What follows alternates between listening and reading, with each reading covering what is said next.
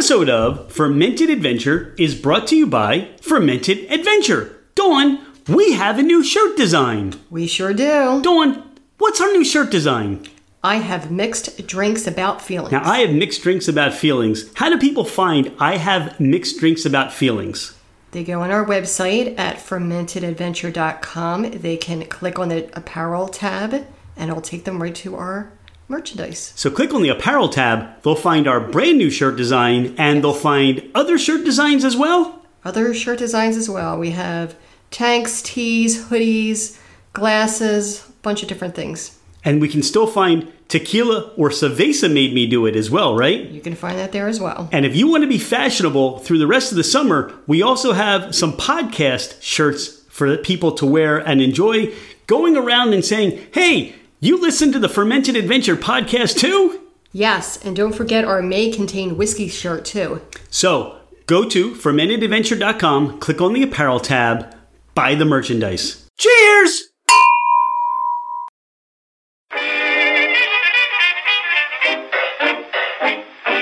Ladies and gentlemen, craft spirit enthusiasts, and those interested in the intoxicating world of craft distilleries, cideries, meaderies, wineries, and the occasional foray into breweries. It's Rich Shane, and welcome to Fermented Adventure, the podcast, where we bring you the fascinating people that are making the mash, fermenting, distilling, bottling, pouring, and delivering to you some of the finest libations in the world. Before we get started, here are a few housekeeping items. Thank you for bringing the podcast into wherever you are and whatever you're doing. We truly are grateful that you have chosen to listen and make us part of your day. It would mean the world to us if you left a five star review. This helps us climb in the rankings and it makes it easier for others to find us. Don't hesitate to leave us your comments as well. If the podcast didn't meet your expectations, tell us why. We're always striving to improve. You can find us at fermentedadventure.com. We are on Instagram and Facebook as Fermented Adventure. Email us at fermentedadventure at gmail.com. All right, FA Nation, let's meet our guests. Welcome to the Whiskey Rebellion episode. This episode features interviews from some of the spirit producers that we met during the Whiskey Rebellion Festival in Washington, Pennsylvania. We will give you a brief background history of the Whiskey Rebellion, and we enjoy sharing some of those conversations we had with people that we met along the way. In March of 1791, the first Congress of the United States passed an excise tax on spirits distilled in the United States, the first tax ever levied by the United States on domestic product. This was known as the Whiskey Rebellion. The Whiskey Rebellion lasted from 1791 through 1794. The western part of Pennsylvania at the time was separated from east by the Allegheny Mountains. With the majority of the population being farmers, there was often a limited market for the sale of their grain locally, and it was difficult to transport the grains to the east for sale. The goods had to be transported by pack horse over the mountains and along dirt roads. The horses could only carry limited amounts at a time. Converting the grains to whiskey made it more transportable, and there was a better market for this product. Having assumed the debts of the colonies from the Revolution, the government found itself in debt. In 1791, Congress approved a bill putting an excise tax on all distilled spirits. The tax, based on the capacity of the still rather than the quantity produced, was required to be paid in cash. Alexander Hamilton served as Washington's Secretary of the Treasury. Hamilton desired a strong central government backed by a solid financial foundation. He proposed that the nation assume take on all debts incurred by the states during the American Revolution and tax the American people to pay those debts. Hamilton felt the country needed solid credit to continue to grow. Not everyone agreed with Hamilton's plan. Secretary of State Thomas Jefferson and Speaker of the House of Representatives James Madison vehemently opposed this plan. Both Jefferson and Madison felt the tax gave too much control to the federal government and favored the wealthy over farmers. Even President Washington hesitated to accept Hamilton's ideas. The tax for smaller producers was required to be made throughout the year, and the cost was about 9 cents per gallon. Already at odds with the government with regard to Indian attacks, the farmers felt that this interference into their business was unjust and encroached upon their rights. A meeting at Redstone Fort in July of 1791 began the organized resistance to the collection of the excise tax. Many of the Westerners refused to pay the tax, and those coming to collect the tax were often ambushed or humiliated. Some were tarred and feathered. Things began to escalate even more. Protesters set fire to the home of John Neville, a local tax collector that Washington sent. Despite proclamations and condemnations, this violence continued to escalate and spread. Despite appeals for a peaceful resolution, a militia gathered at Braddock's Field during the last week in July in 1794. On August 7, 1794, the president issued another proclamation calling for the rebels to disperse and return to their homes, as well as invoking the Militia Act of 1792. Approximately 13,000 militiamen from surrounding states marched with President Washington to put down the rebellion. While no real battle ensued, about 150 rebels were arrested. Most were released due to lack of evidence. Two were convicted of treason and later pardoned. Those two found of treason were John Mitchell and Philip Wigle. Some key players in the Whiskey Rebellion were David Bradford. David Bradford was a prominent lawyer and was Deputy Attorney General for Washington County. He radicalized the movement when he, when he became the leader of the Mingo Creek Association.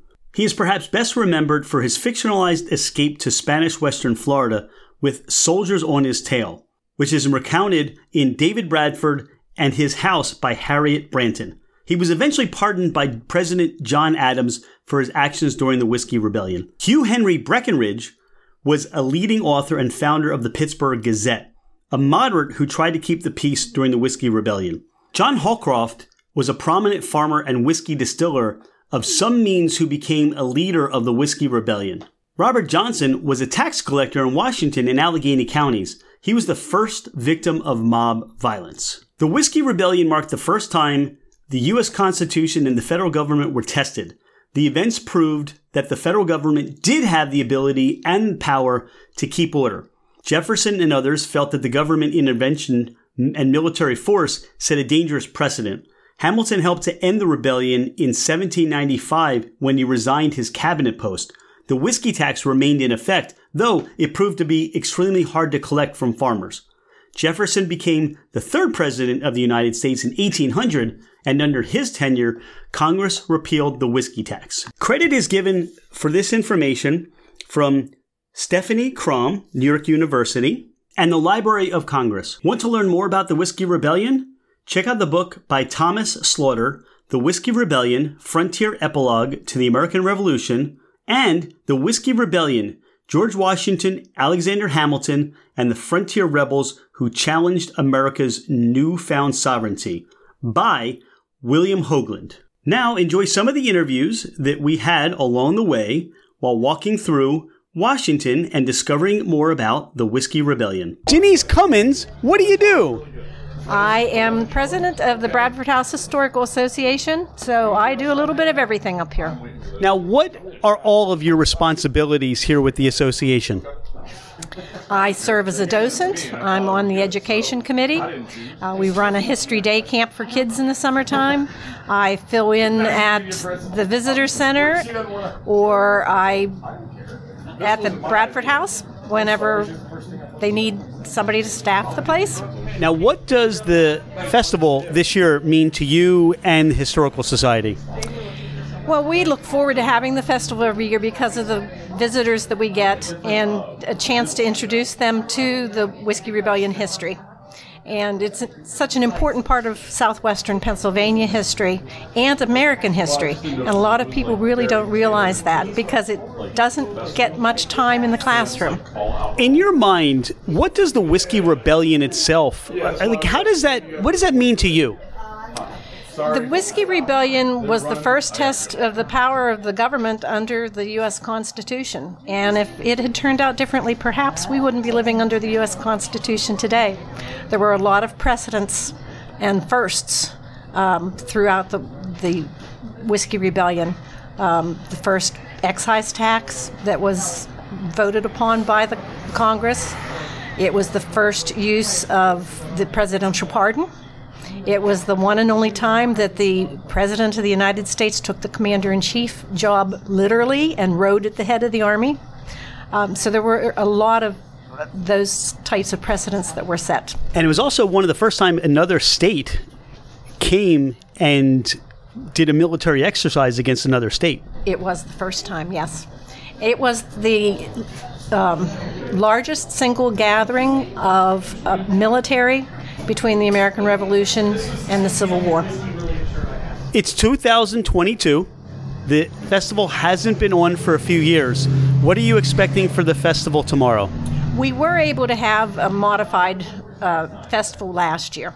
And of course, in 2020, it was canceled as so much else was.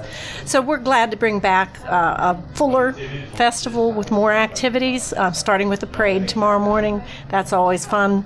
And the activities that we have for people of all ages. We have a children's area, we have musical performances throughout the day, we have street theater, and of course, the very popular tarring and feathering of the tax collector will happen at 5 o'clock. But not the guests.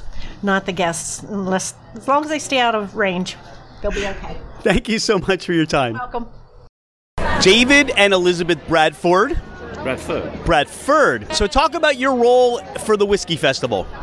Well, my role in the rebellion is that I'm a congressman and I'm trying to fight the whiskey tax on the House floor. And unfortunately, it is not going in our, in our way. So we have to use a little bit more force in order to make our, our point known.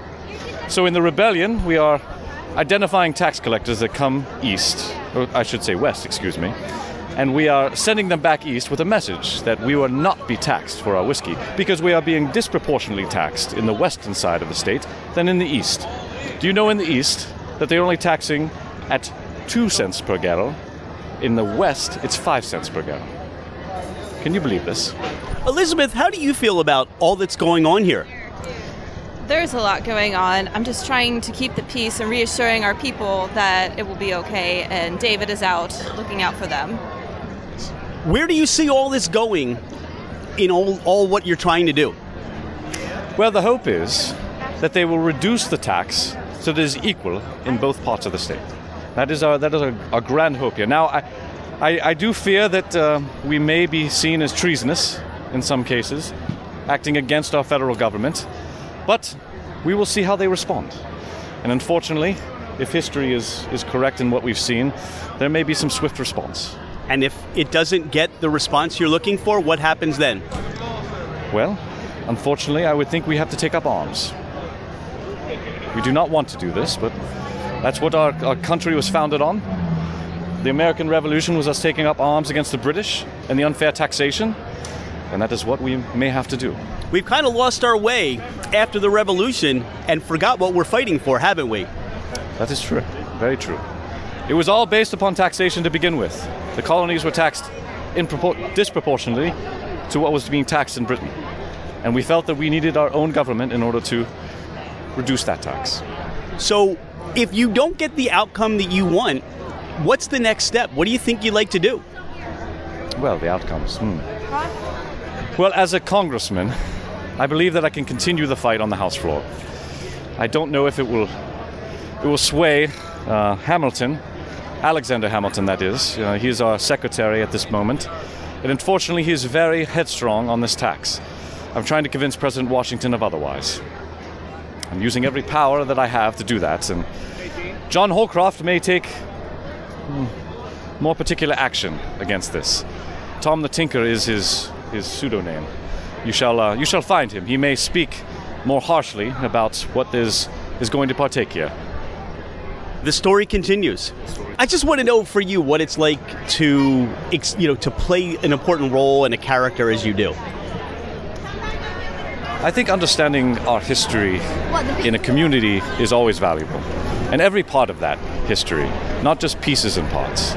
So, the Whiskey Rebellion happens in Bassettown, and it is increasingly important that we all rally around something, and we all understand what our community was founded on. And I think that's the, the benefit of um, benefit of being part of, of things like this. That's awesome. Have fun today. I appreciate your time. You're quite welcome. Angela, what does the Whiskey Rebellion Festival mean to you? It is a great time here in downtown Washington. We get infused with a lot of people from a lot of different areas, and they can see what we have to offer for them. We have so much here. And talk about your winery and some of the items that you offer. we have we're featuring especially this weekend for the Rebellion Festival is our strawberry rhubarb mead, a honey wine that we also aged in a whiskey barrel, our whiskey barrel aged strawberry rhubarb mead. So good. It's delicious. Thanks, Angela. Have a great festival. You too. Cheers. Nicholas, Boyd and Blair, what does the Whiskey Rebellion mean to you?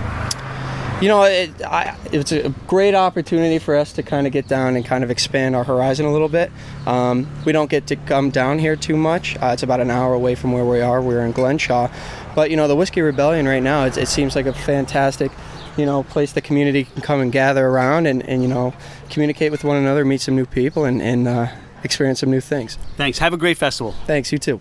Nate, Excise Distillery. Yeah. Talk about Excise Distillery. Talk about your history and what you're all about. Yeah, so we're a local distillery up near um, Prince Gallitzin State Park, about 20 minutes from Altoona. Um, we figured because of our name, we had to attend the festival, right? Um, but we started a year ago. We started with four products, and now you can see we got a lot more. So we're expanding, and we're excited to keep going. What does the Whiskey Rebellion Festival mean for you and Excise Distillery? Um, I think you know when people think of bourbon and whiskey, they obviously think of Kentucky, but I'm really glad that people are starting to think about Western Pennsylvania again, and I think that's why we started it is to bring back the homage of this area and kind of the role that it had on Western Pennsylvania. So um, a lot of prominent distillers are in this area, and I think you know our name is why we chose that to get make people realize you know what uh, whiskey means to Western Pennsylvania. So What are some of the products that you brought today for people to enjoy? Yeah, so we um, have our one bullet bourbon here is one of our better sellers. It's a uh, low rye bill, so it's 74% corn, 21% rye, 5% malted barley. Um, it's aged in a brand new charred oak barrel. Um, so it's about it's a two year bourbon, so it's a young bourbon. But then we're expanding on our flavors too. We have peach, we have a honey whiskey, which we use um, all local honey from about right down the road from our distillery. We also have a peach whiskey and a peanut butter whiskey as well. So um, And a, and a those fan favorite was the s'mores, wasn't it? it was. The s'mores is our flavored liqueur. Um, so that's the toasted um, marshmallow here, chocolate marshmallow. We did that for the campers because we're located right near like a little campground. So Nate, thank you so much. We look forward to seeing more of you in the future. thank you. Appreciate it. Enjoy. Kara and Frankie, we're here with Old Overholt, aren't we? We Yes, you are. are. Welcome. Welcome to the Whiskey Rebellion in Washington. So talk about the spirit you brought today. So, Old Overholt, established in 1810. Um, we actually are out of Kentucky now, so we're under the Beam Suntory family. It is the oldest rye whiskey in America. Now you were saying you brought this special bottle here today. It is a 2020 release, yes. Um, so, it's actually exclusive to PA and Ohio only. What are you enjoying about the Whiskey Festival? What does the Whiskey Festival mean for you guys? I think it's just a great opportunity to be with the community and to, you know, interact with everyone that has come today, this evening, and just have a really great time. What do you want people to remember, or what would you like people to think about when they buy or enjoy Old Overholt? It's actually just a piece of history that you're drinking. I mean, it's the oldest one that's out there, 1810. I don't think a lot of companies can really say that they've been around that long and that they still have the longevity. Awesome. Thank you so much. Michelle, Crooked Creek Distillery, we met you at Whiskey Smash. Tell us what the Whiskey Rebellion Festival means to you and Crooked Creek. So the Whiskey Rebellion Festival to us is just a way to um, really trademark what we're doing, uh, especially when we branch into our bourbons and our ryes. I mean, nothing speaks more than the Whiskey Rebellion Festival for that. Um, and it's just an honor to be down here and experiencing uh, the different places and getting people exposed to our product. Now, you said you've grown, you've expanded in the last couple of years. Talk about some of the products and, and what you've been up to in the last few years. So in the last few years, we have opened two new tasting rooms. We are now in Irwin um, and also in Bloomfield and Pittsburgh. So we've expanded in that way. We've also went from just flavored moonshines um, and gin to rums, bourbons, whiskeys. Um, uh, we're doing a lot of flavors. We're doing a lot of new infusions. Um, we're at bigger festivals. We're at Picklesburgh next weekend for the second time, and so we're super excited to be just doing all kinds of new stuff. Now, you said that and your face lit up. You had a big smile on your face. This expansion and this growth really means something to you at the distillery, doesn't it? Yeah, it does. Um, you know, it's a small craft distillery and it's a lot of blood sweat and tears that goes into everything that we're doing um, there's not very many of us and we're really like just a close family and so um, when we get to do these big events um, and really display what we're doing with product and what we're doing um, just to change the business it's really exciting So you're doing tastings tonight for the Whiskey Walk. What are some of the favorites with what people are trying tonight? Um, always our blackberry lavender is a crowd seller. Um, people love it um, through and through. It always stays on our shelf. It's our number one seller year round, year after year. Um, since we've come out with our honey bourbon, uh, that is right neck and neck. So that is always a crowd favorite as well. Um, although our recent addition of maple bourbon is climbing right up there, and so you know we're using local products, we're getting to display these local products, and it's making our products better by doing that. So What I really enjoy about your maple bourbon is you really taste a lot of the maple. And I think a lot of distillers, what they'll do is they'll add maple to it, but just a hint of it. I love how the maple comes through, but you still get the corn and the whiskey flavor that still reminds you that it's there. Yeah, so we really strive hard with our our bourbons and our rye whiskeys, the flavored sides of them. Um, it's a very fine balance, so that takes lots of trial and lots of tasting. Um, but we really want to make sure that when we are doing a product like say the maple bourbon that you're not only getting the taste of maple but you're still getting the taste of that true spirit coming through whether it's the bourbon or the rye You've certainly made that happen. Thank you so much. thank you Ryan and Chris, Quantum Spirits. Talk a little bit about Quantum Spirits and what you brought to the festival today. All right, so Quantum Spirits, respect the past, drink to the future. We are all about reinventing craft spirits through science. Uh, so I'm a chemical engineer. Chris is a uh, PhD in physical chemistry, and we infuse our brand with science and engineering. uh, everything we do. Uh, so we've got a whole line of products here. We've got three different types of gin, two different types of whiskey, an amaro, and two different ready-to-drink cocktails. Now, I tried your Solera whiskey. Talk about the process of your Sol- Solera whiskey and give a little bit to the listener about what it's all about. Yeah, so Solera aging has been around for quite a long time. Uh, using everything from balsamic vinegars to sherries to high-end rums. It's rarely done in the whiskey world.